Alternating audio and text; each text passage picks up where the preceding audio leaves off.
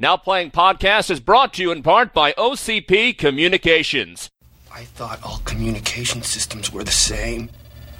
I tried to save the company a few bucks. It took two days to download specs from Cleveland. Lost the account.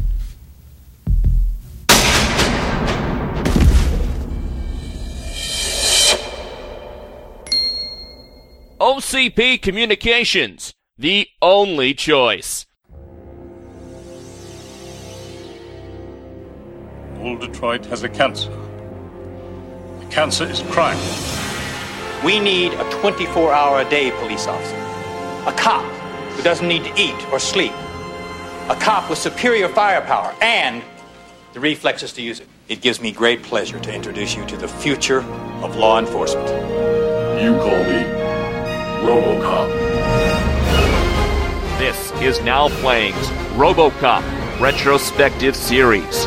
I like it! Hosted by Arnie, This guy is really good. He's not a guy, he's a machine. Jacob, If he just talked things out with people instead of firing that big gun of his. and Stuart. You're perfect. I must have you. Their prime directives are serve the public trust, provide detailed plot spoilers, and use harsh language. Bad language makes for a bad feelings. Listener discretion is advised. Oh, yeah. Go get him, boy. Today we're discussing RoboCop 2, starring Peter Weller, Nancy Allen, Belinda Bauer, Dan O'Herlihy, Felton Perry, Tom Noonan, and directed by Irvin Kershner. I'm Arnie, co-host of Now Playing, but I don't know what I'm doing here. It's late. Isn't this a school night? Stewart in LA. And this is your part man, part machine, all podcasting host, Jacob. And here it is, RoboCop 2. I mentioned how with RoboCop, I didn't see it in theaters. It kind of sounded cheesy. The video got me. But by the time RoboCop 2 came around, I had seen RoboCop so often. I was so excited for RoboCop 2. In 1990, there is no movie I anticipated more than RoboCop 2. And I went opening night. It was still while I was in school, and so I had the entire day to be crushed by these negative, harsh reviews as I'm preparing to see this movie that night. Come on, 1990, same year as Gremlins 2, Die Hard 2, Dick Tracy. And it was all RoboCop for me. Okay, alright. I, I don't think that was true for me, but I didn't see it in theaters. I did remember it getting bad press, and that probably was a reason I didn't, because I went to see a lot of movies that summer, but Robocop 2 wasn't one of them.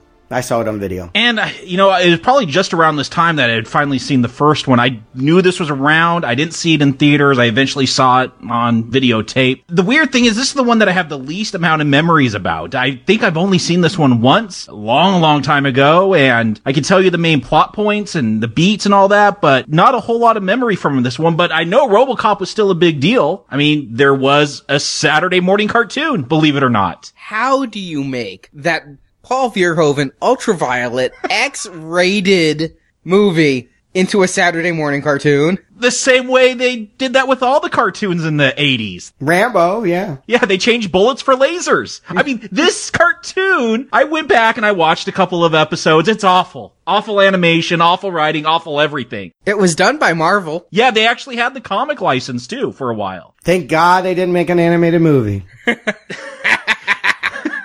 Thank you, Turkey, for not airing it in the theater. I'm sure I could splice it together and talk to a Turk. Too late. We're on to Robocop 2.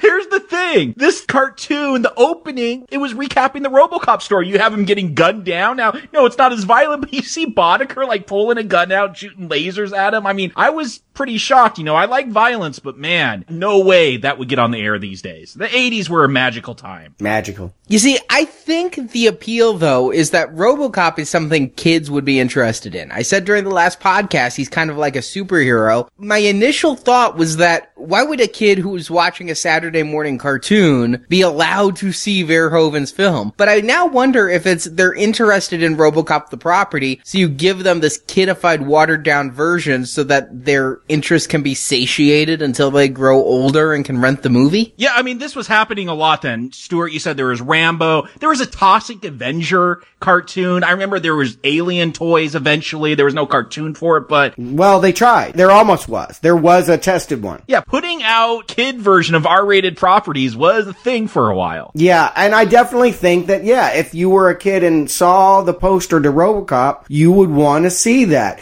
It must have been an internal struggle at Orion about how to proceed. You can actually see it as a subtext to this movie is whether or not they should make this for a kid's audience. There's actually a storyline that addresses that very thing here. It would have been very tempted to cut this down and make it PG-13 and get more money in here. It definitely would have made more as a more audience friendly young adult movie.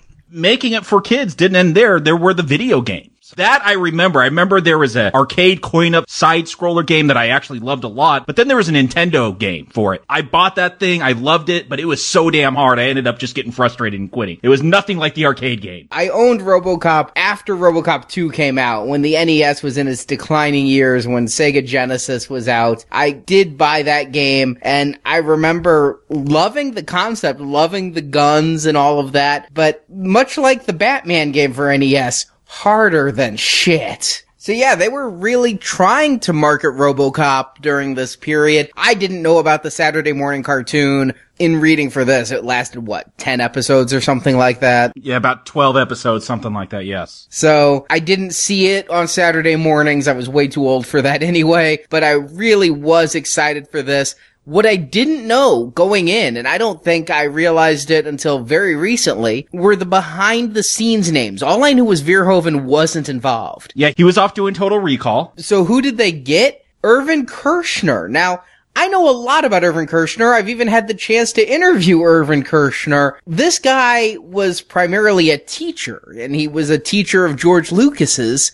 And when Lucas decided that directing was too much trouble, he went to his old teacher to do Empire Strikes Back, and then he had quite a few other films in the 80s. He did Never Say Never Again. Ugh. And then here he is with RoboCop 2. On the one hand, it seems like a logical pick. He did the second Star Wars. He'd done effects. He proved that he could handle big budget sci-fi. On the other hand, really? You're gonna get this old guy? Yeah, these are the only two films I know from Kershner is Empire Strikes Back and RoboCop 2. And it was, I think like you, Arnie, years later, you know, when I was a kid, I loved Star Wars. I didn't know who directors or producers, I just thought Lucas did them all. But yeah, it was a shock to find out the guy who did my favorite Star Wars film is now doing a RoboCop film. Your favorite RoboCop film, right? Well, we'll see. Doubtful. Yeah, I think he only makes sense in some sort of Hollywood on paper kind of concept. Yeah, well, if he stepped in for Star Wars and he stepped in for James Bond, he can step in for RoboCop. Yeah, maybe, but he has none of the sensibilities that Paul Verhoeven has. I would have waited for him. Honest to God, I would have waited for him to finish Total Recall. That's how important I see that he was to this franchise, particularly now that I've seen the sequel. I mean, it's night and day. Without Verhoeven's touch, this world feels transformed. Yeah, I find this one, whether I recommend it or not, I find this one academically, at least, fascinating, comparing it to Verhoeven, you know, seeing what RoboCop would have been like without Verhoeven coming along. Well, now we have RoboCop 2 to discover that. A lot of similar stuff, but it all comes down to the director and the way they decide to shoot certain things or emphasize or de-emphasize certain things that makes this feel like a different film. Yeah, I still say that Verhoeven's touch is present. There are so many things here that they do that try to emulate the first one. I don't think we'll ever know what a RoboCop film would be if Verhoeven hadn't gotten involved with the first one. I think that Mark is too deep. But the second behind the screen's name, which I wouldn't have even known until around the time of 2005 when Sin City and 300 came out because I didn't follow comics, but the writer is this fanboy favorite Frank Miller. I know he's less favored now than he was then, but The Dark Knight Returns. Jacob, you and I reviewed that over on Books and Nachos back with our Batman retrospective series. Yeah, can someone explain to me the cult of Frank Miller? Because as someone that has only experienced his work in the movie forms, not a fan. Do not get it. Did not like 300. Did not like Sin City. Just did not like his tone and just even some of the interviews he's given. He just seems like a rotten person. I don't get the appeal. He seems like a total pig. Well, read Batman Year One and The Dark Knight Returns. I, I really that is what his career is built on. You know, whether or not he's had great stuff or good stuff after that, I think that's a little bit more debatable and up to the fans to debate. But those are two great works. You can listen to our reviews on Books and Nachos about those. Yeah, it blew me away when I learned that Frank Miller was involved with RoboCop 2. I knew RoboCop 3. I was a little more. I knew who he was then. I was more into comic books and knew his name when that film came out.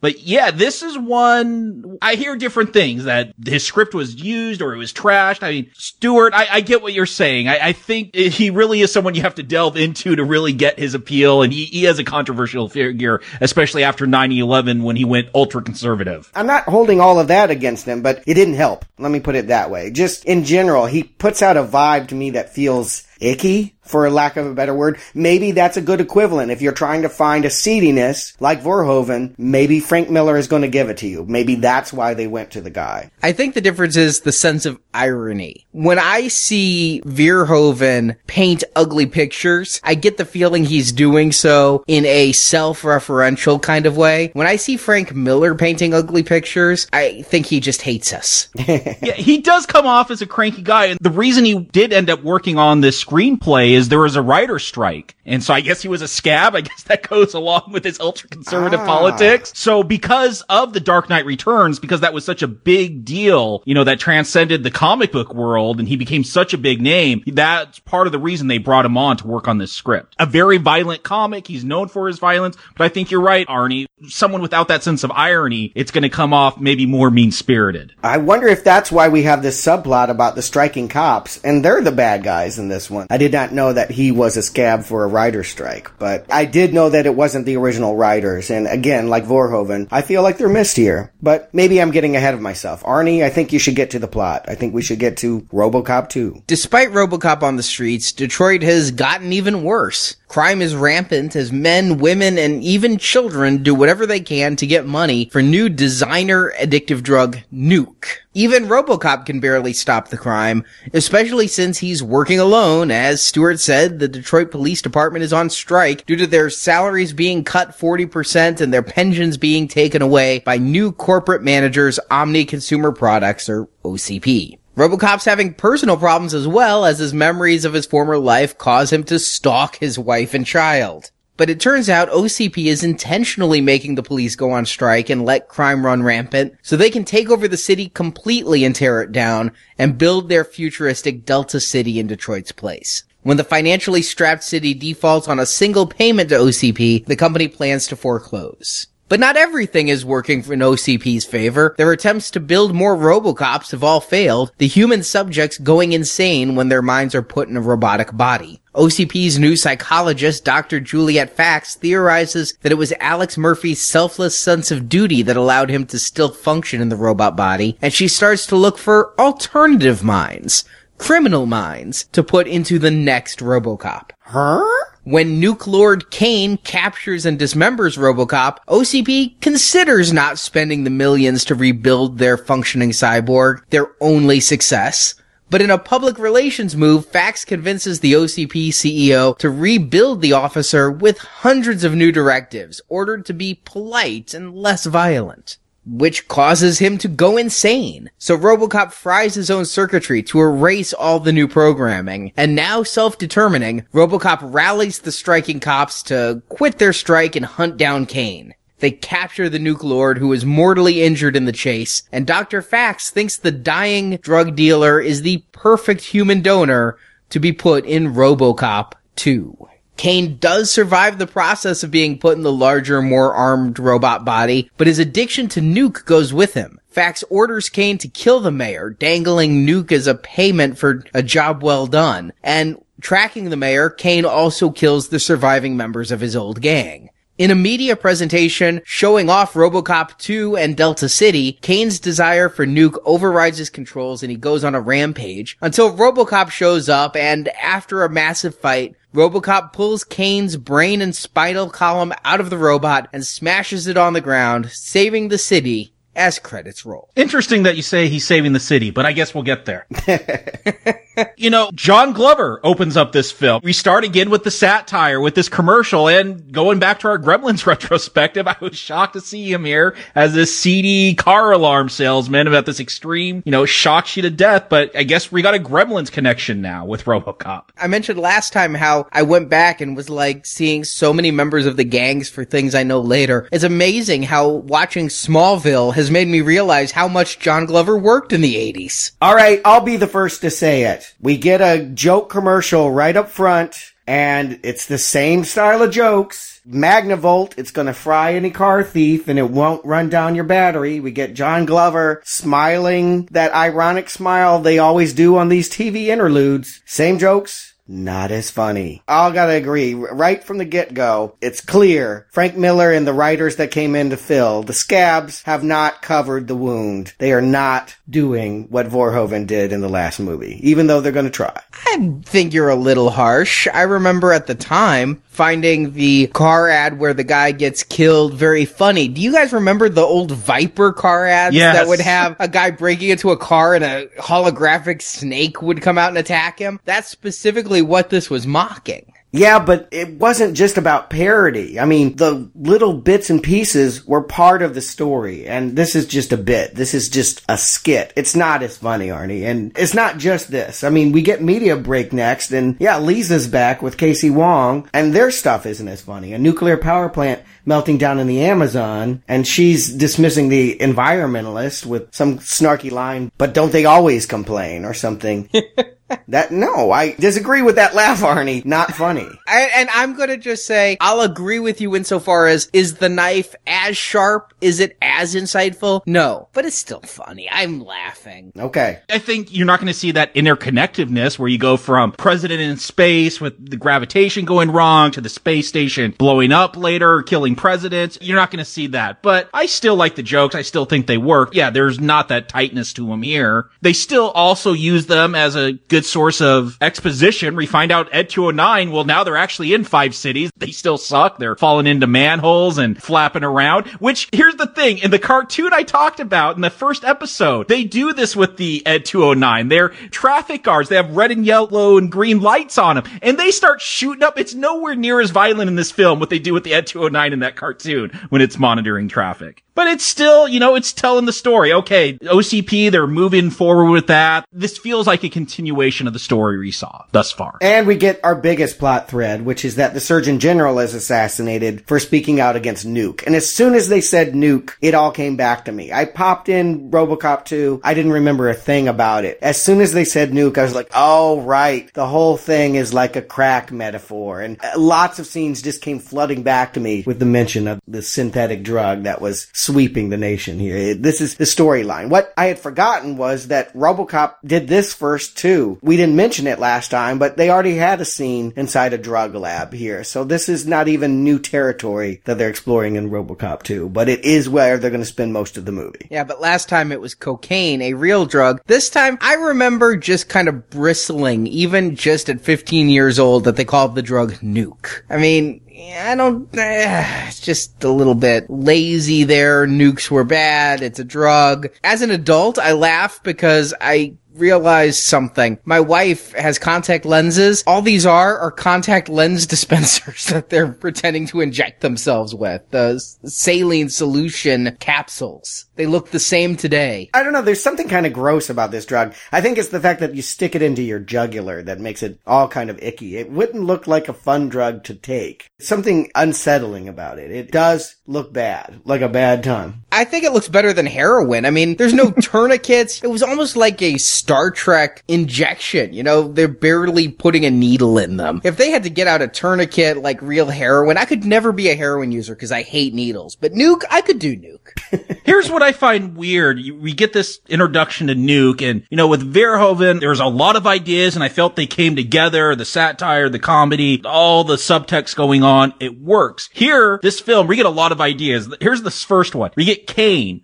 who is the leader of the new cult. So there is a cult built around this drug. Later on, we're going to see, I don't know if it's supposed to be Elvis's body that they dug up, but there's like this shrine and like a picture of Jesus and Mary and this Elvis. They seem to want to be getting at like these ideas that happened in the first film, the satire. Oh, we're going to have this drug, but there's going to be this religious cult around it or something. I don't feel that it ever goes anywhere. But this is where I start to see this one's just not as tight as that first film. Yeah, I agree. It, maybe this is going to be a cross between Timothy Leary, you know, the head of the whole LSD thing, and crack. I think it's probably topical, but yeah, it's really later in the movie when you realize that it's just sort of a device that it's disappointing. It wasn't a great villain, I feel like, for Robocop to fight. And Tom Noonan, I love Tom Noonan. We talked about him a bit with Manhunter. The guy's a chameleon. Every time I see him in a movie, I'm like, oh, who is that guy again? I forget that he's Frankenstein from the Monster Squad and the Tooth Fairy from Manhunter and the Ripper from Last Action Hero. And here, though, when I stepped away from this movie, because I don't know that I've seen this again in 15 years, I just always think the villain's John Malkovich, because I think that's who he's channeling here. Yeah, well, it's a cult leader kind of vibe. It's like he speaks softly and talks about this being a paradise. The drug is a euphoric kind of high, but obviously he's a bad guy. And if you didn't guess that, you would get it soon when we see him shooting an immigrant woman that is snuck into his limo. I mean, they don't take too much time for you to understand that this guy doesn't have a lot of shading. They don't take a lot of time on anything in RoboCop 2. There is so much to do in this film. Everything's going at a fast clip. I mean, we're instantly, the way we're introduced to the current crime level of Detroit, this opening montage where you have a bag lady getting ripped off and then that person's getting attacked by what look like prostitutes who Yes, they're whores. It's Frank Miller, I expect no less, who then poke his eye out with their stiletto and then they have to run before they get caught. And Robocop though, he comes into the middle of this and he's immediately back on that police brutality vibe to find out where Nuke is made. And I just didn't get that Robocop would be violent to investigate every crime. I thought he'd be violent to investigate his own death. But to pick up a perp by the nose, where do they make it? We gotta get thrown into the deep end on this nuke thing because there's a lot more to go and this is just one minor bit of it. Not only that, but these people are robbing a gun store. They're not selling drugs. So I don't know why Robocop would think they'd be a good lead. Because all criminals do drugs? I don't know. But this first instance of violence, I like this escalation going from the bag lady to the mugger to the whores beating up the mugger. Like, it does go on for so long that I, I feel it taps into I think it's the only scene of violence where they get that Verhoeven feel though, where it's just so excessive. But yeah, Robocop shows up. It feels like this almost goes in between somewhere in that first Robocop film before he finds out or realizes he's Murphy because he does feel like this is just an extension of that first montage we see him on when he becomes RoboCop, when he's going to the convenience store and shooting the guy in the cock and, you know, the hostage situation. Yeah, it doesn't seem like he's developed anymore here. Well, first of all, he's got a new suit, right? It's all blue. It's an iridescence. I actually like this suit a little bit more because from certain angles, it's like a purple, other angles, it's like a silver, but its primary is a blue. It's very pretty. It is pretty. It, it is the kind of thing that makes RoboCop look cooler, and maybe that's why I'm resistant to it. I don't think it looks as good. It doesn't look like Murphy is trapped in a cage anymore. It looks like he's found what he should be, that he's actualized, that RoboCop is cool, and that all of what I was wondering about his mental state has been rectified here because, yeah, he has no trouble acting like a brute to get answers on crime leads. What shocked me is that Lewis shows up to join him. I thought the cops were on strike. So is, is she a scab? She is. They actually yell that at her and kind of kick the car. She is such a good cop. You know, they talked about in the last movie, their chief said cops don't strike. And so she is such a good cop. Maybe they should have taken her brain to put in Robocop too. God knows it would have been better for her character, but she had the sense of duty to not leave the job. Why does RoboCop need a partner. I understand why Murphy needed a partner, but this seems redundant. She could only get in his way. This is just, uh, you know, they do it because they want to bring the characters back together. We're not supposed to ask, but uh, that's silly. There, there's no reason why RoboCop would be partnered with Lewis at this point. And I do, you know, again, maybe I'm reading too much into it, but I felt like Verhoeven butched her up here. I think they've tried to soften her, feminize her. She's got a different hairdo, a more conventional female hairdo. It doesn't look as short. It's still a short cut, but it's much more flowy. I'm gonna diss Nancy Allen throughout this entire podcast. You say they try to feminize her up. To me, she just looks like she doesn't care. Like she's barely physical in this movie. In the last one, she was like climbing ladders and doing all this investigation. Here, she's kind of wandering through the halls. At one point, she grabs a ladder and they quickly cut away lest she have to climb. I, I totally agree. There are times where she delivers lines that are just so flat. I'm like, did they just have time for one take on that? Was that like a practice take and they accidentally edited it in? she's pretty awful in this film. Yeah. No, she's just giving you the Nancy Allen performance. I'm telling you, Poltergeist 3, it, it'll make you shudder and not for any of the right reasons. It's her intonations. She just she reads everything in flat monotone. Well, Verhoeven got a performance out of her that I liked. Yeah. And here, every time she's on screen, I'm wincing. She's barely on screen. That is the plus that they abandoned her character. They abandoned a lot early on in this film because they also, Stuart, when we ended the last podcast, you said you were very curious what happens to Murphy now? What happens to his wife? Yeah. What happens to his child? They're going to give you that answer very quickly and never come back to it again. Oh my god, the biggest blue balls in this blue Robocop movie. I was so excited. I can't tell you. No, seriously. I was so excited to see him, yeah, basically on stakeout outside his ex-wife's apartment and she's concerned. She wants him gone. I think this is a great conflict that they're bringing in the law. They're making him ask whether he thinks of himself as a man or a machine and wants him to stay away from her. I think this is great.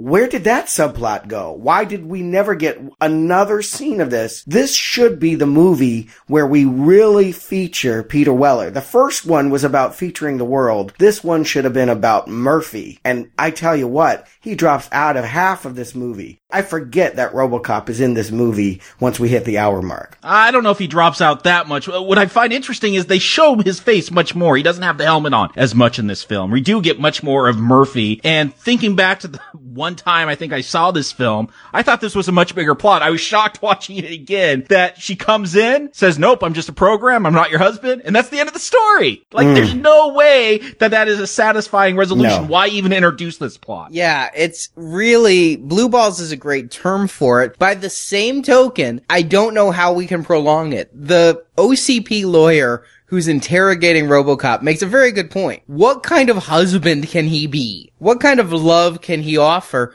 What can he do but torment this woman every single day? It should have been the climax of the film instead of a throwaway at the beginning of the film. Murphy coming to the conclusion that for his wife's sake, he needs to leave her behind. He needs to do the sacrificial thing and put her first and tell her he's not Murphy, even if he is. It would have been a heartbreaking conclusion if the film built up to that and everything Robocop went through made him realize that that's what he has to do for her. But because they literally do it in the first 15 minutes of the movie, it's like, what the fuck? Yeah, show me, don't tell me. Them not being compatible as a husband and wife anymore, him as a man, that should have been shown throughout the film, not just told by a lawyer. Yeah, I really wanted to know about the family. They could have had a storyline. Hell, the son could have been messed up on Nuke. They could have worked it into any plot that they wanted to tell in Robocop 2. It needed to be there. It was what we wanted to know next about Murphy. But, you know, I seriously wonder how often Peter Weller was on set for this. I'm not kidding. I did a timing. And, you know, once he's torn up later in the movie, they give it all to puppets. I don't think Peter Weller is on screen for a good 30 minutes. It is funny. He did not want to be on here. Way back when we did our Philip K. Dick retrospective, I went and saw him. They were doing a double feature of RoboCop and Screamers, and he was there to discuss them. And most of that discussion, of course, went to RoboCop and not Screamers, surprisingly enough. Thank God. I would have asked a Screamers question, but I'm sure you would have. Arnie. But he said, he's like, you know, Arnie, the last podcast, you said he comes off kind of full himself or douchey. That, I don't know, I did kind of get that impression that he comes off as pretentious, at least, talking about the craft of acting and that, but he didn't want to return to Robocop 2 because there's no point in a sequel, but they added a zero to his check. So that's why he's here. That's what I read too, was the zero in the check. Yeah, and it's not like he would have been above doing pulp. I mean, it's worth pointing out in the meantime, what did Mr. Actor do with his Robocop cachet? He starred in Leviathan, a bad movie about killer vodka that turns people into sea monsters, and some action movie called Shakedown that I saw that was a, a poor man's Beverly Hills cop. It's been 20 years, but I remember liking Leviathan. It's bad. It's bad, bad, bad. But he was finding his way. This was his meal ticket. He needed to do this in order to move on to more interesting things. The work he would do afterwards, I think of as being much more esoteric, much more art. He'd work with Woody Allen, Cronenberg. He would eventually find that role for himself. But I don't think that he needed to disrespect Robocop. If he didn't want to be there, it's too bad. It's reflected in the movie. You know, one of the things that really stands out with his performance in this film, and again, I don't know if it's him, I don't know if it's the editing, the directing, but his movements, of course you have to exaggerate them so much because you're in this big heavy suit and we talked about how he took his mime lessons to prepare for that role. But I don't know, he had a fluidity, he looked fine the way he moved in that first film. Here, maybe because it's long shots, maybe they stay on him too long, they just look so exaggerated, so this may sound weird, robotic. I kept thinking C3PO. Yes! It's like he has no dexterity anymore. There was just something different here. And I blame his mime coach. you think the mime coach came back? I think the mime coach came back because you said last time he didn't have time to move in the suit, so he just could move naturally. But here, he takes so long to knock on a door. It's like everything is. It's like mime. It is like when you see mimes do robot. That is what I'm thinking of. But it was like C3PO who can't bend his arms right and everything. Every movement was so deliberate it doesn't work as well for me. His body language here feels wrong. He feels like a downgrade. Yeah, I noticed the movement change as well. I attributed it to the suit. I thought maybe it just fit him differently. He definitely does not have the same posture and the same stance, and you lose something of the character in that way. But again, it's lost that quality anyway. The last time, as I've said before, I felt like he was a conflicted character. Here, the conflict for him comes later. It comes when he is torn apart and is rebuilt by people who have ulterior motives. But he at the beginning here, other than this scene with the wife, doesn't seem that conflicted at all. I think he is. I mean, I still think that this is holding that note. It's certainly not adding to it, but it's holding the note of am I a man or am I a machine? And they're going to follow that through. And the first half hour, they're just setting it up. But the other thing that they set up like they did last time is OCP. And OCP, RoboCop is their shining success. And they say that it's been five months and $90 million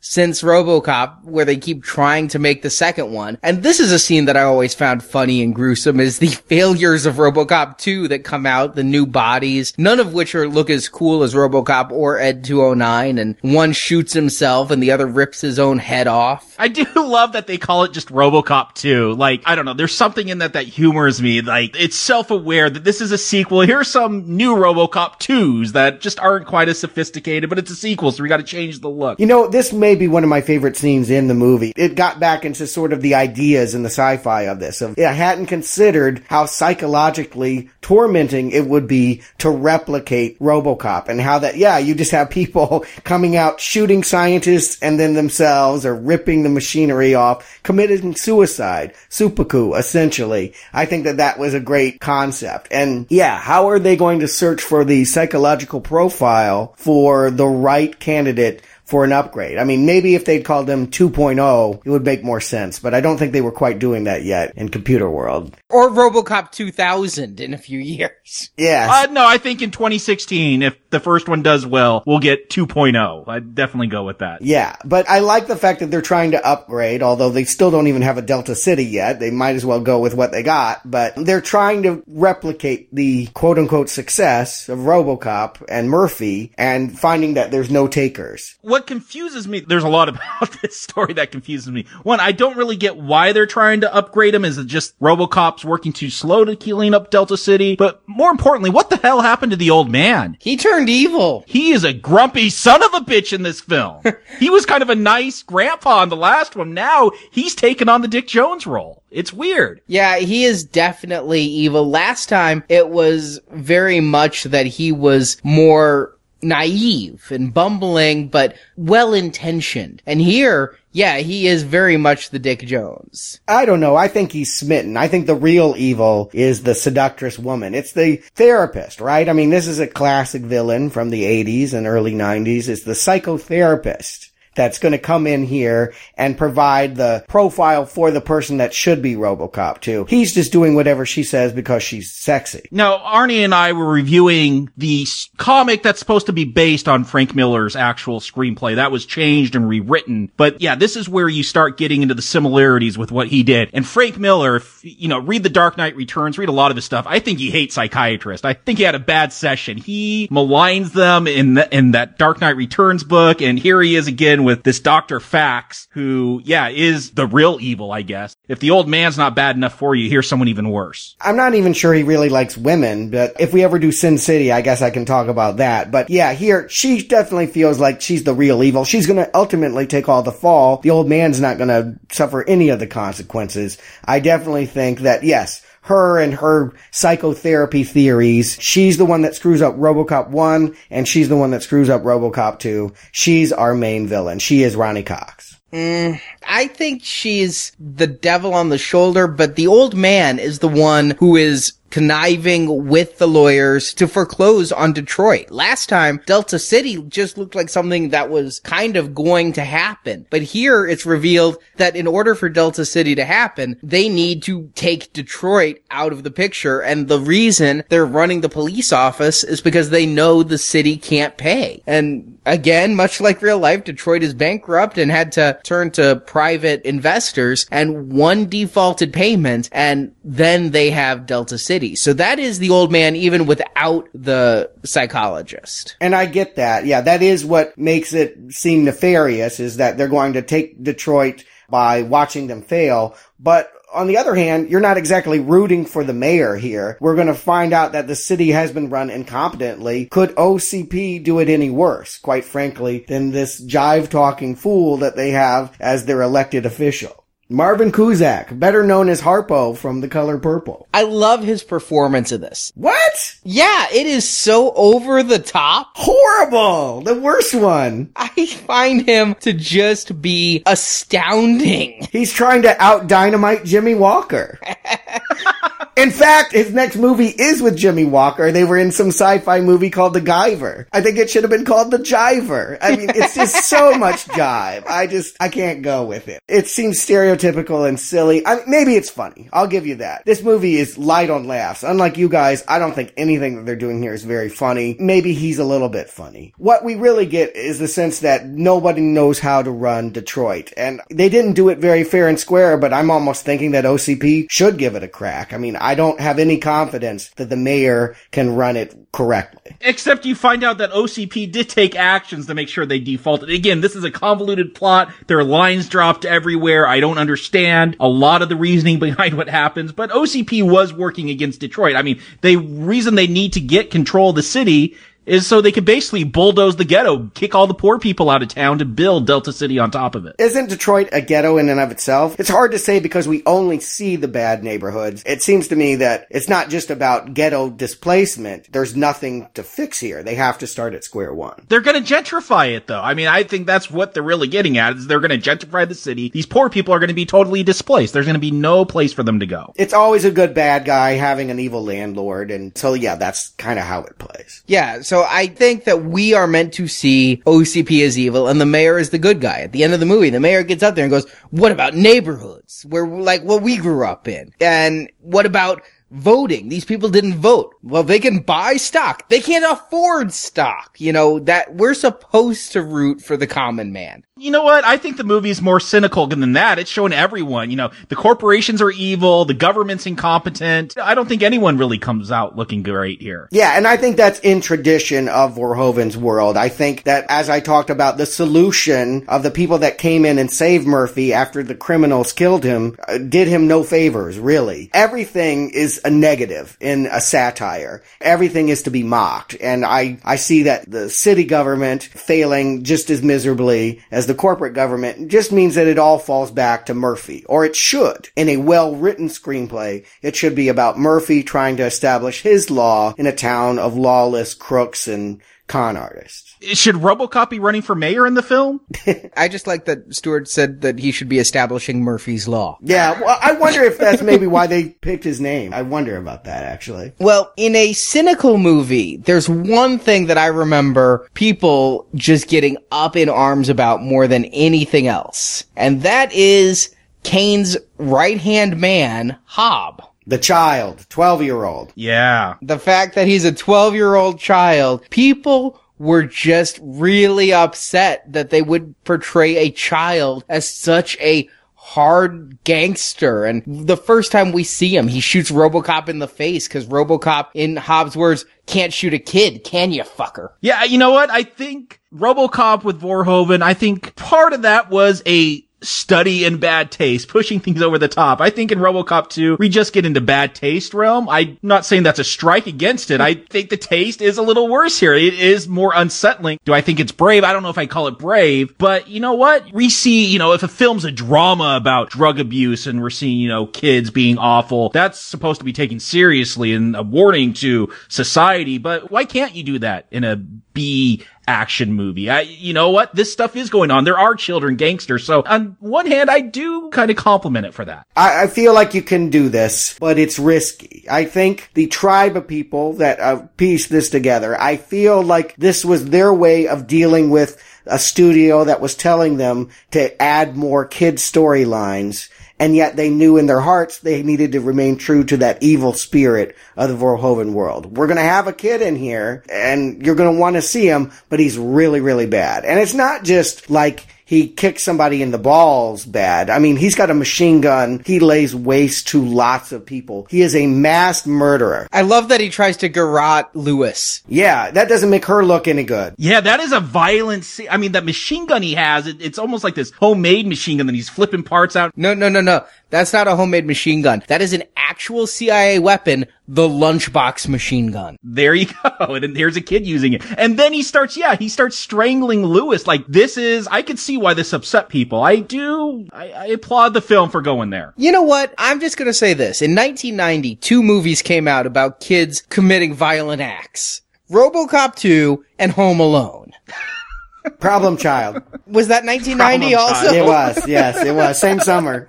I think that this one is a portrayal that is more respectful of children and showing them as competent. I mean, Hob ends up running the drug business better than Kane. He's more sane than Kane. He doesn't think he's Jesus reincarnated. He's not gonna dig up Elvis's corpse. So I think that if you're going to commit to it, and they do for 99% of Hob's screen time, if you're gonna make him a badass criminal, make him a badass criminal. I mean, kinda goes back to when we reviewed Attack the Block and we were all surprised about the reveal of the main character's age there. This is just a couple years younger. It's several years younger. I think he's 12. I mean, 12 versus 15, three years. To me, that's a huge developmental difference. But beyond that, I am also going to put it out there. We had this discussion when we talked about Kick Ass 2, and I weighed in on the fact that I was uncomfortable that they ultimately wanted to sell that it was cool that the child was a killer. I get that that can be a conflict, but I do feel like mm, if you're going to do it, it's precarious. And I think that you don't want to glamorize it for an audience that you know is sneaking in. Uh, young eyes are going to see this. I think we did. I mean, I think you have to be careful about it, and I'm not sure that the way that this is written is the way to go. I don't think I don't know if they glamorized glamorized it. it. Yeah, I'm with Jacob. I think. I mean, how many Hob cosplayers have you seen as opposed to Hit Girl? Well, no one likes RoboCop 2, but uh, that's why. No one wants to do their hair like that. Is the real? no, he looks like a total turd.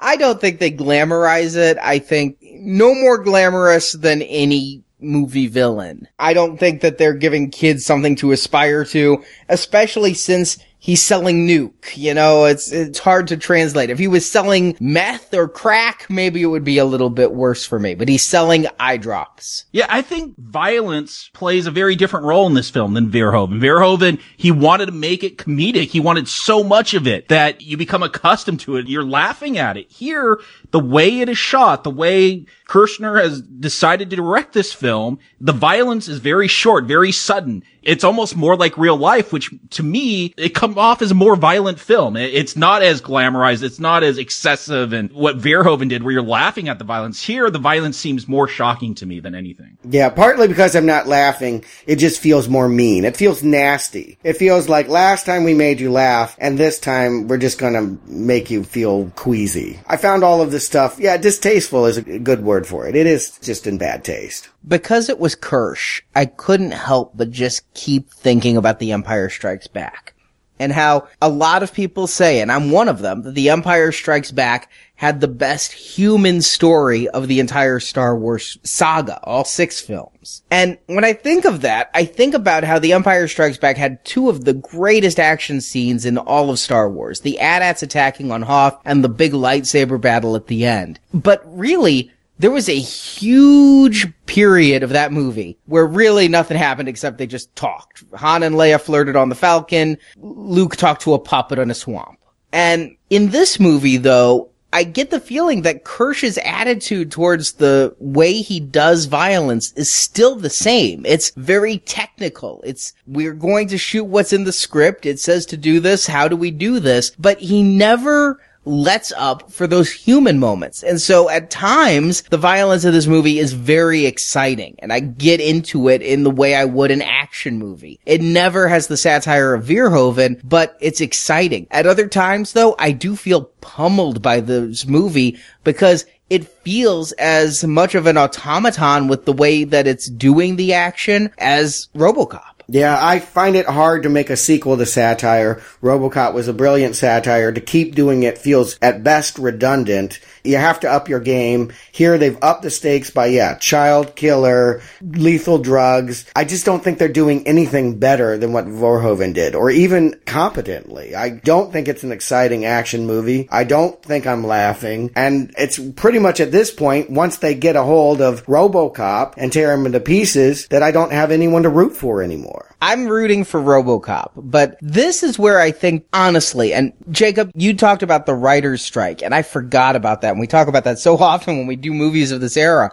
It makes so much sense. This movie needed another goddamn draft. It needed some focus because RoboCop gets dismembered they're not even sure if they're going to fix him. He's their only success. I don't know why they wouldn't because they have nothing else to show. Or I don't know why they wouldn't take his brain and put it in RoboCop 2. Right. There you go. They're looking for candidates. There it is. But instead they do fix him, but they program him to be PC. Now, in Verhoeven's hands, perhaps this could have been the satire and this could have played out, but it's a 20 minute diversion of Robocop misquoting truisms and not shooting violent criminals and then pulling out his gun and shooting a outline around a smoker and thank you for not smoking. Now, Stuart, you said you weren't laughing.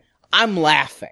I am laughing at the stupidity of it. It's funny. It is not as clever as Verhoeven. It's not as smart as Verhoeven, but it's funny. Uh, we'll agree to disagree. Arnie, you say that this needed another rewrite. I, I, think they, whatever writing resources they have, they were to fix the Frank Miller script, not to try to make this more coherent. They didn't have time. They just had to repair the damage he had done. But yeah, this stuff seems to be from his script, and this does seem very Frank Miller to me, you know, yeah. this skewering of political correctness. I also like, you know, we talked about kind of this nod and this wink to sequels with, you know, these different versions of RoboCop 2 and, you know, oh, you want this to be more kid friendly? Let's put a kid in here. Here is the test screening. Here's the test audience. Hey, what do you guys want in RoboCop? And it really waters them down. I really feel like maybe they could have had a smart satire on sequels in this film. There's definitely hints at it. And you know what? This is juvenile and I find Frank Miller very juvenile, but I do find a lot of laughs here, you know. Isn't the moon lovely tonight? There is no moon. It's the day. Well, it's the thought that counts. I kind of do like Weller's very robotic delivery of all these corny lines here. Yeah, I do like that. It just, it doesn't fit in this movie. This movie feels like it's trying to take on way too much. The last one was pretty focused. It took on human machine interactions, corporate culture,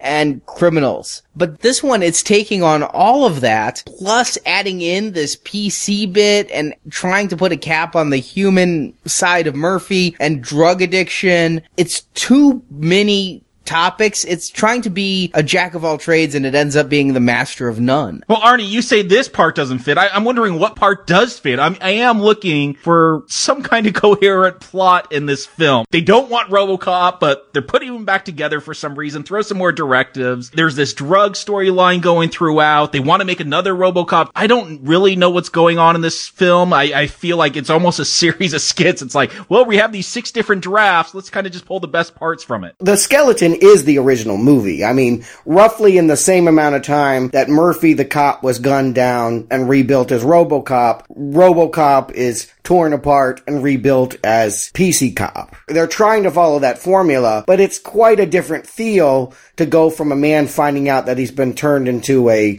fascist police enforcement robot cyborg to a clown and that we have all this fish out of water stuff that you guys like and that I want to tear my hair out during every scene of. I hate this stuff. I hope when he runs to the transformer to fry himself that it finishes it off. I mean, I wish it could erase my memory of this. I think that this has been a horrible retelling of the first movie. And I think the problem is that this PC thing goes away too quickly to the point where I don't think it should have been in there at all. I'm not saying it should have been longer, but it's very quick that he goes out and fries his circuitry. And there's been so much happening here in a way it's ill defined, but if I squint, I could see this as now Murphy is self-determining. I put that in my plot summary. He no longer has any directives. He chooses his own path from now on. Nobody programs RoboCop. Like Stuart was saying, it's a more extreme version of one. You know, in that one, it's about discovering he's Murphy and embracing that. Now he's just doing that more to the extreme. He's able to get rid of all his directives. He doesn't even have a directive four holding him back now. But in the last one, that was the movie. He's the whole movie doing that. In this one, it's literally 10 minutes. He fries himself and now we got to get back to the main plot of Kane, Nuke, and RoboCop 2. That's what they care about in this movie. Whether it's through rewriting or whatever, what becomes clear is that RoboCop 2 is far more interesting to them than RoboCop 1.0. And that's too bad because Weller was the heart of the movie and with him largely absent from it, I just don't care about Kane and whether he gets in the robot or not and the evil scientist woman that's going to kill him and then try to make him into her friend. I mean, who thought that was a good idea? I cannot follow the logic of why she thinks putting this Timothy Leary into a robot is going to be more controllable. Because she can dangle the drugs. She thinks the drugs will keep him controllable. Do you think that we would have better police forces if they were all stoned and high? well, depends on the drug. If they all used cocaine, according to Jordan Belfort, that'll keep them sharper between the ears and more alert behind the wheel. Maybe I'm naive. Maybe this is what's going on. I, I don't know, but I find this logic suspicious to say the least.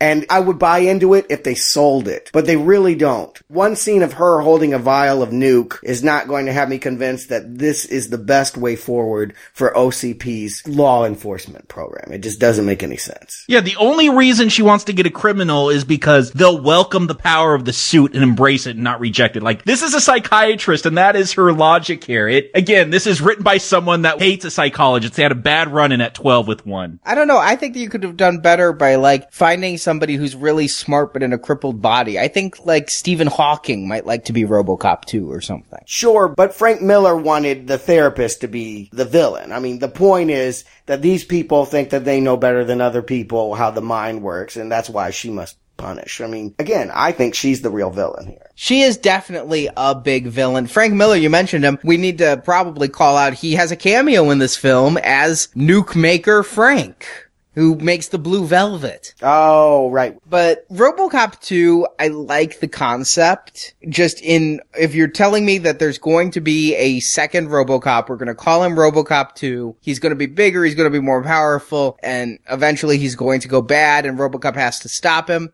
I could go with that as a concept, but I really just can't click with anything about RoboCop 2. The robot design, it's hard for me even to pinpoint. They didn't get Phil Tippett back, obviously, if I tried to, I couldn't sketch an outline of RoboCop 2. It's always moving and twisting and changing and transforming, and I don't know what I'm looking at with this. We all agree, right, what the worst thing about this design is is that they try to incorporate that CGI face. Lawnmower Man face? Yes! I haven't seen Lawnmower Man. I know there's a CGI face in it. We'll get there with Stephen King, but yes. This year, you're gonna be thinking of Kane when you see Lawnmower Man, because I was thinking of Jobe when I saw Kane. All I'm going to say is, in 1990, that would have been very cool, but it is the most dated aspect of the design. I'm with you, Arnie. I think the only thing we get from it is it's bigger, and because they only took his brain and his spinal column and his eyes, you know, they've only got that part of him. They don't have to follow the human form. Unlike RoboCop, where it was humanoid, this doesn't necessarily feel like a giant person. There is one thing about RoboCop 2 that gives me a big smile. I don't know if you guys picked up on it. I mentioned last time as a computer nerd, I was noticing when they'd boot up RoboCop, they'd have all those DOS commands, Command Com and BIOS and all that. Well, RoboCop 2,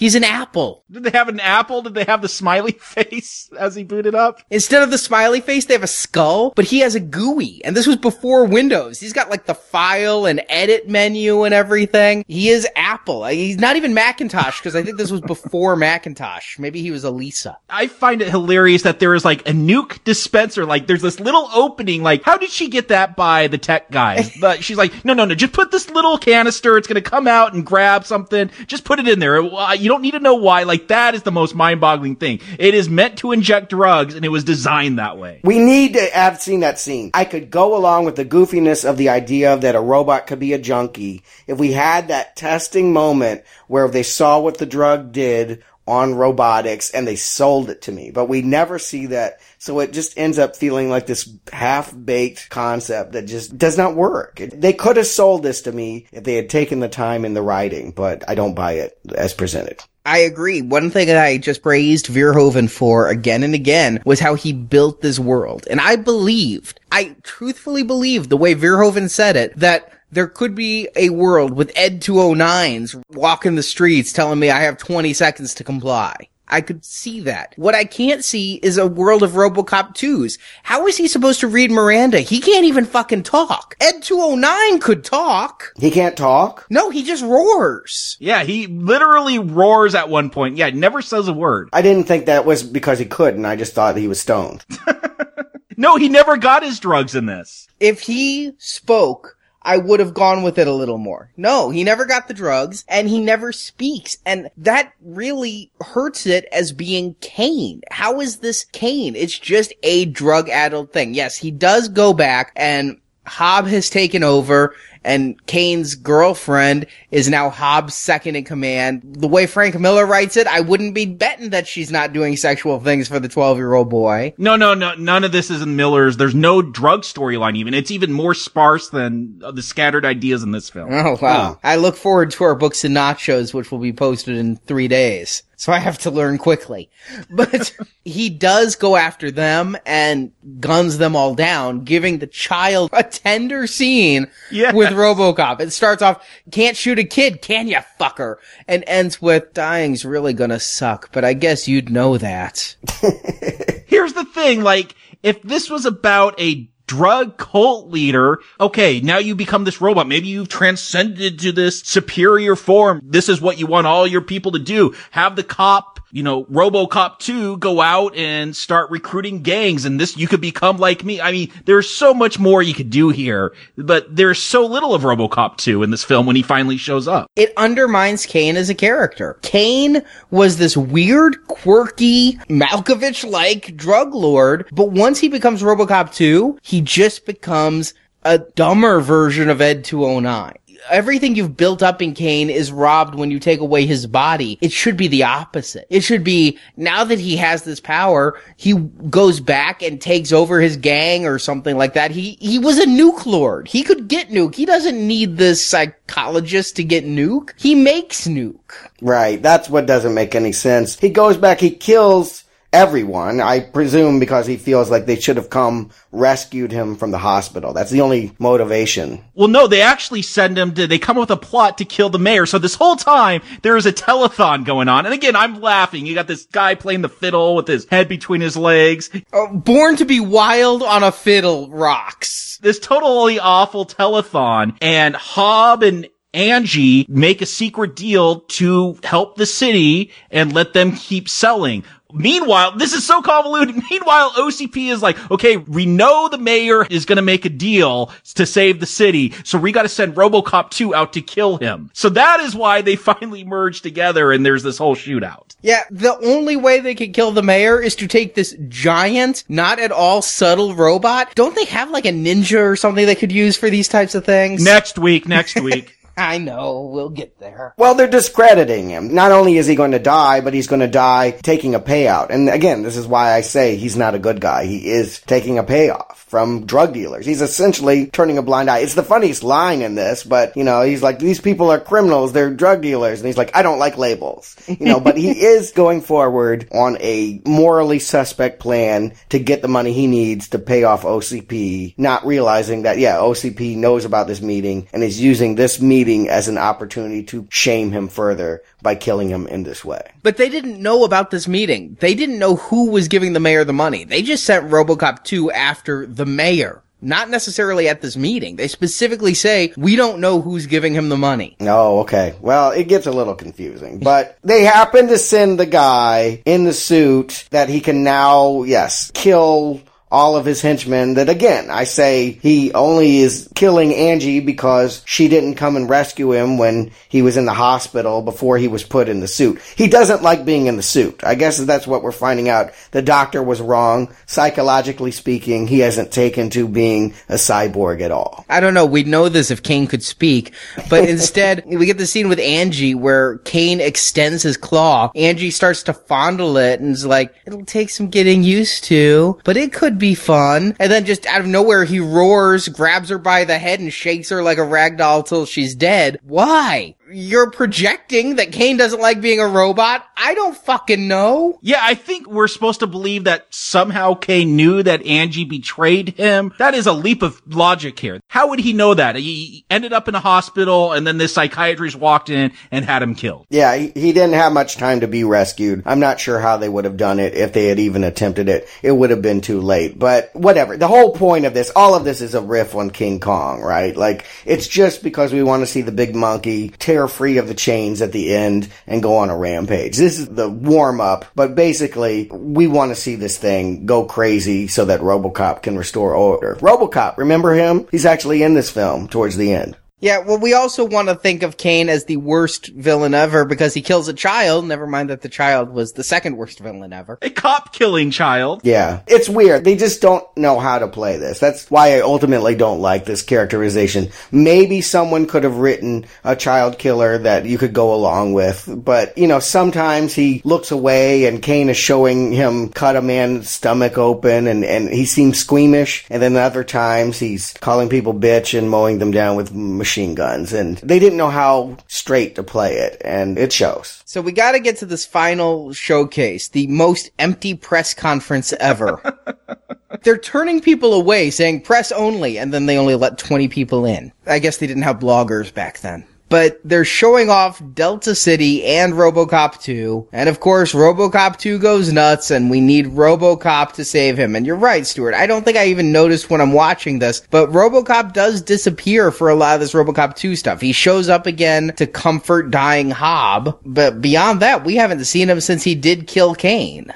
I timed it. It's 27 minutes. But then he shows up here at the end. He's got the rail gun from the last one. I mean, that would work to blow up Ed 209, so it should work on RoboCop 2, right? He like just walks in. I don't even know how he knows RoboCop 2 is. I guess he figured out RoboCop 2 did the killing or something. I don't know. I don't know why a lot of things happen in this film. No, he knows because he shows up in the aftermath and the kid says it was Kane. Okay. And he knows Kane is in RoboCop 2. I don't know. I just find it funny he like walks in with this giant rail gun. Like, you know that's trouble. But you know, I would at least forgive the ineptitude of how they've gotten these two together if the fight were any good. And it is. It is not. Yeah, it's pretty good. It's pretty bad. They strain, they push the envelope of what you can do with stop motion, and it breaks. I think it's as good as the Ed 209 stuff you were praising last time for its midnight movie feel. No, I think this time it just looks cheap. No, this feels midnight movie to me. I mean, that's why I like this final fight. I think, Stuart, you'll go with the same level of special effects in a movie you like that you'll diss in a movie you don't like. Well, that is possible. I'm not going to say that that's not true true, but I wanted to just say that I think these effects are worse, even though they clearly have more money. It may be the way the animation is done. I mean, again, that last film, the way the little toe on Ed 209 kind of flips around in that final scene and the baby crying with Ed 209. I think there was more creativity with the animators and how they did that. Verhoeven just pretty much let them do what they needed to do. Here, eh, it seems a little more rote. There's not that kind of creativity going on. Uh, that and I just don't think the creature design for RoboCop 2 is that good. I think all of the new robots shown in this ain't got nothing on what Phil Tippett designed last time. It's harder to visualize. It makes less sense mechanically and it's not as fun to look at. It doesn't have the personality of Ed 209 or RoboCop 1. Yeah, personality is what we're talking about. With Ed 209 and RoboCop, I didn't feel like it was two stop motion things going at each other. Here, it just looks like dolls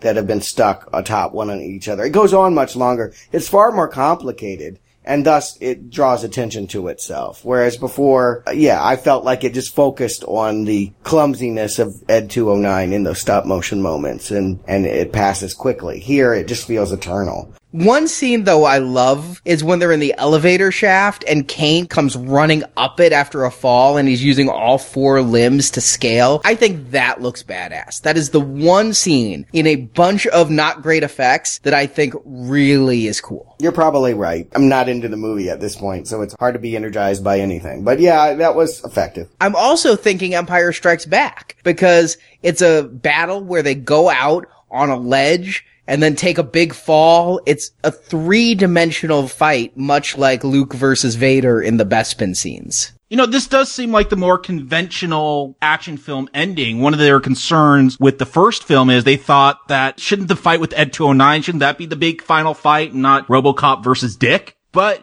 you know, they went with that and I think it works for that film here. This is what you would expect. The two big robots fighting and Robocop 2 yeah, why not? I don't mind this fight. It's cheesy with the stop motion animation, the way it looks. I think part of it is there is only one brief scene in that first film where RoboCop is stop motion. Most of it's just Ed 209. There's a lot more stop motion RoboCop and RoboCop 2 fighting here, which doesn't come off quite as well. That's why I think that this fight is much worse, is that it just does look like toys attacking one another. And yeah, I just don't care about this fight either. Again, has Murphy, RoboCop, and Kane really had a good battle before now? I mean, there was the truck chase where RoboCop did finally capture Kane. Oh, you mean you mean where they used RoboCop as a motorcycle ramp? Yes. Ugh. Okay, there was that. I guess I just haven't seen Kane. He is so placid and passive that I just haven't seen him as an effective badass. I haven't seen, it seems like everyone else around him is doing the fighting and he's just sort of sitting there in the lotus position. Hob would have made a better Robocop 2 than Kane. Yeah. Yeah, seriously, wouldn't that have been better as if, like, maybe Duffy, if they just took his muscle and Kane was still the mastermind, but there was a, his muscle in there. Kane was not the muscle. Yeah, I, I vote for having the child in there. I think that would have been interesting, and you could have killed him without so much sympathy because he's a giant robot at that point. But the fight does end, and Lewis, remember her? I mean, you say you forget Robocop. I really forgot Lewis was in this film until she shows up again and drives a truck into Robocop 2 and doesn't really do much. And then she finally just uses a distraction holding up the nuke so Robocop can ride him cowboy. This movie was filmed in Houston. That's true. Maybe they went to one of those bars with the mechanical bull and that's how they got their ending, but Robocop rides the buck in Robocop 2 till he can reach in and pull out the spinal column. That grossed me out as a kid. It puts life in perspective to realize all we are is a bunch of nerves that can be smashed into the ground. Yeah, it's not that he just pulls it out, it's that he smashes that brain afterwards. Again, the way it's shot, you know, I can see Verhoeven doing something real gratuitous here. This though, it just comes off as violent to me and gross. It doesn't have the humor that I think Verhoeven would have brought to it. Definitely not. And again, I'm wondering how are they going to take down the real enemy because this is just their Boddicker. This is just their sub villain. Okay, yeah, this was the thing that gives you the big chase, but how are they going to handle the person that caused all these problems? The person that reprogrammed Robocop 1 and the one that insisted on putting a criminal in Robocop 2. Well, you're just going to, I can just sense you're going to complain because they do it off screen, huh? I do feel like it's an anticlimactic way of dumping it. Yeah. It, I can't believe this film ends the way it does. I'm Yeah. gonna say that. Like, okay, so we get Johnson. Johnson's back. He- His faces aren't as great in this one as the last one, but He did get the promotion I predicted. He's now the number two guy at OCP because of all the murder. And him and the old man, they're like, well, we'll just blame it all on Faxx and have her arrested. Here's the crazy thing though. The old man, like, this is the real villain. This is like the CEO of the company who has masterminded all of this, just drives off. And like, what is Robocop's response? Patience, Lewis. We're only human. It's like, this is a cynical ending. You can say what you want about Verhoeven, but this is a cynical movie. It's just like, eh, well, I guess we'll get them later. You know, they're so powerful and, you know, CEOs, we really can't touch them. Move it on, end the film. Yeah, it feels like a non-ending. Uh, Not only did they not address the concerns I had left over from RoboCop, I don't even think they concluded the movie that they did make. It just stopped. It's so abrupt. I could sue for whiplash. I don't think I needed another news break to tell me that Faxx went to jail. No, I got that Faxx went to jail, but that the old man and Johnson like just drive off into the sunset. Yeah. They're the villain who I'm assuming it's been a long time and I've only seen it once, but I'm assuming they're going to be back or at least the old man for RoboCop 3. Right. That's what I'm giving it is that this is a trilogy, so we're going to see OCP brought down next time, I guess. I mean, maybe not, but I think that that would probably be the thinking is that all the RoboCop movies would have OCP run by the old man as some kind of villain. I think that taking down OCP would be concluding the RoboCop story in my mind. But would we want to get there? Let's see how this one fared. Jacob Stewart, and I'm in more suspense than I was last week. Do you recommend RoboCop 2?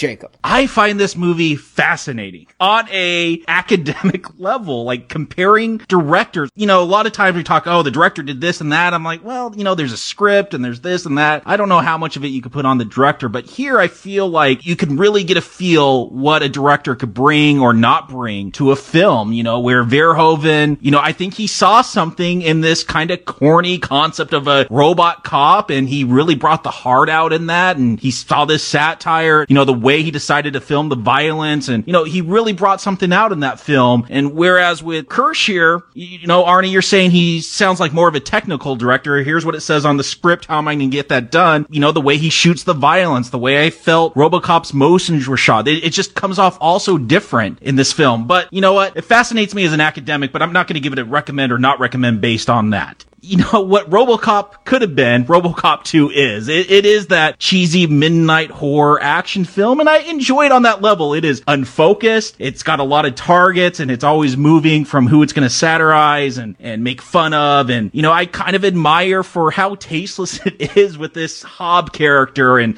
how they took this excessive violence and just made it more gruesome. Here, it's not excessive, but it, it just feels like a more violent film. And you know, I kind of admire how dark they took this one. It feels much darker than that first film, even though that other one had more blood and guts in it. So, you know what? The action works for me here. Is it a coherent plot? No. It's a mess of a script. It's obvious that six different people wrote this script and they finally had to shoot and there's a strike going on. But what we do get in the end, it's not great. It's a weak recommend, but you know, it works for me as a kind of funny action film. Stewart. What I recommend is that you go to the next theater, if this were 1990, and go watch Total Recall, because that is a worthy follow up to the spirit of what was so laudable in RoboCop. None of that spirit is here. Yeah, they go through the motions, they do all of the riffs, and all the jokes are there, all the beats are there. They don't do any of it well. Not only does it not live up to RoboCop, it's not even good. Now, I will say this. I didn't hate this movie. I think that if you just want to love RoboCop, if you'd rather have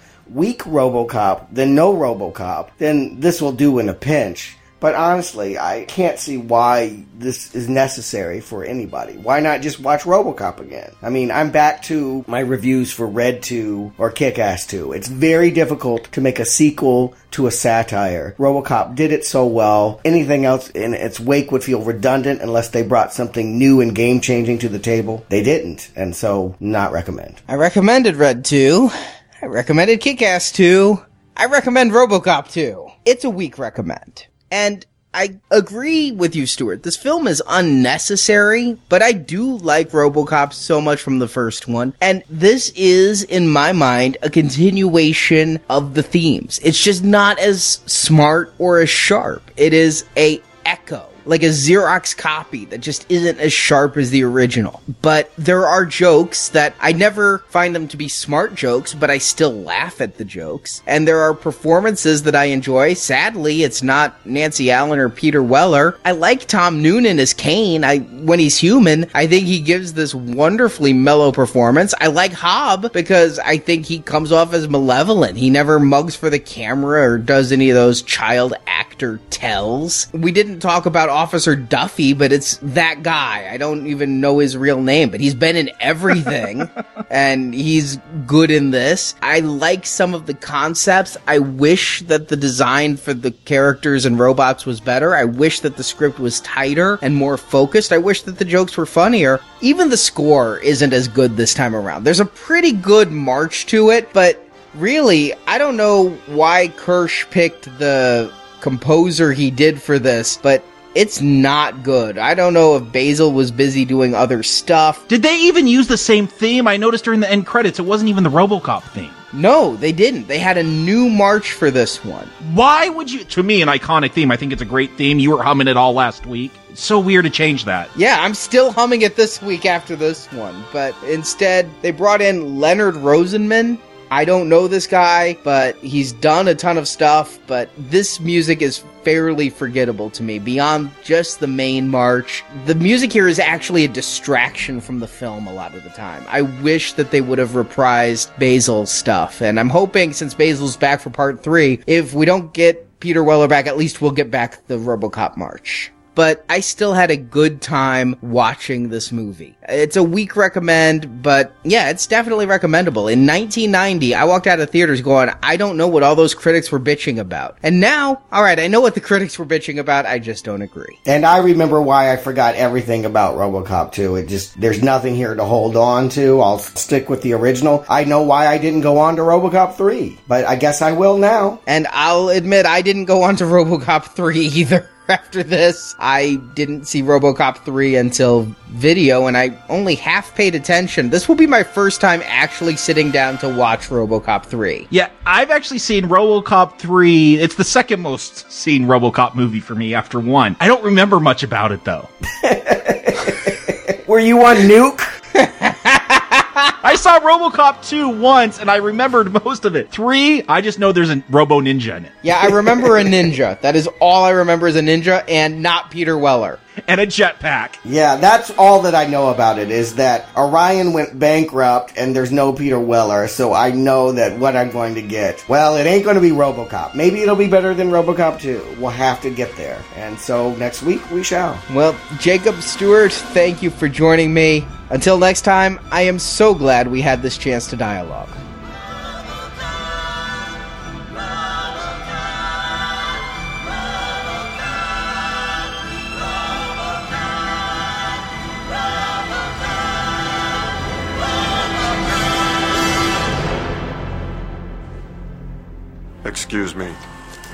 I have to go. Somewhere there is a crime happening.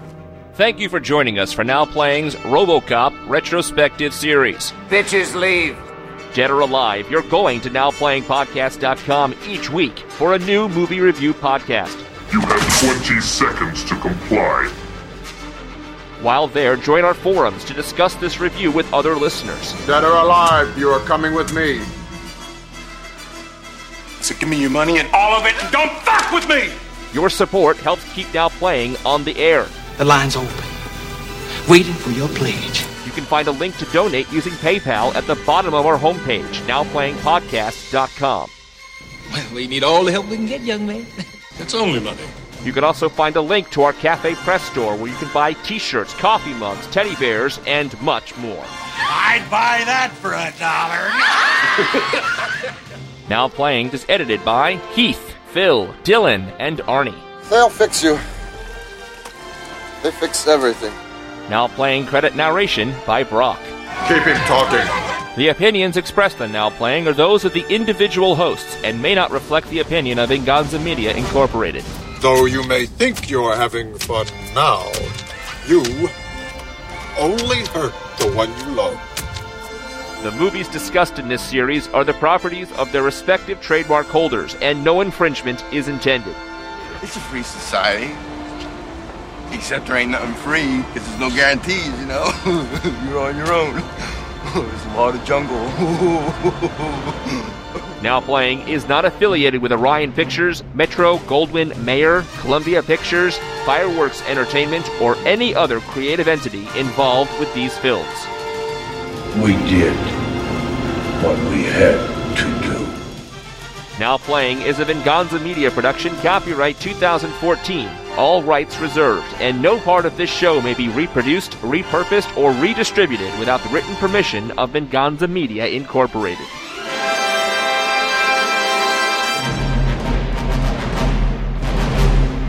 Okay, fun zone.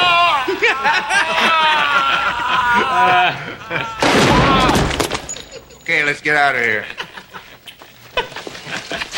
Good night, sweet prince. Watching Smallville has made me realize how much John Glover worked in the 80s. Summer 1990 was his summer. I tell you, between Die Hard 2, Gremlins 2, and this movie, he was all over the cinema. He was bigger than Arnold. He wasn't in Die Hard 2. Yeah, he was. No, he wasn't. I'm on his IMDb page. He was in the plane. No, that's the other guy. What are you talking about? John Glover is not Templeton Peck from Ghostbusters. I don't know who Templeton Peck is. The reporter from Die Hard? Yeah. Yeah, not John Glover. Who was he in Die Hard? He wasn't in Die Hard. Oh, he wasn't. No. Oh. Yeah, that's Peck who. Yeah. He, in 90, he, he was, uh, Dr. Woodrue in, uh, Batman and Robin. Okay, I'm very confused. I thought it was all the same person. No. No summer for you, John Glover. Taken away. You're only in two films, not three. You're worthless. When when did Scrooge come out? That was 88, so nope, no good. He only had two in 90. Doesn't get the trifecta. Well, he was in El Diablo and LA Law and An Enemy of the People that year. Oh yeah, big ones. Two TV movies and a TV series. Created as a different version of New, kind of like what they've done to Mountain Dew. Have you seen what they've done to Mountain Dew? I'm drinking some Code Red right now. They're like rainbow colors now. How did that happen? I was in a 7-Eleven the other day and I was like, how the hell did Mountain Dew? I thought it was green. I thought it was simple. and now there are nine different versions. Obviously, you're not a gamer, because that's who their market is. I gotcha. All right. And there are performances that I enjoy. Sadly, it's not Nancy Allen or Peter Weller, but I like Tom Kane. Uh, Tom Kane. That's Yoda.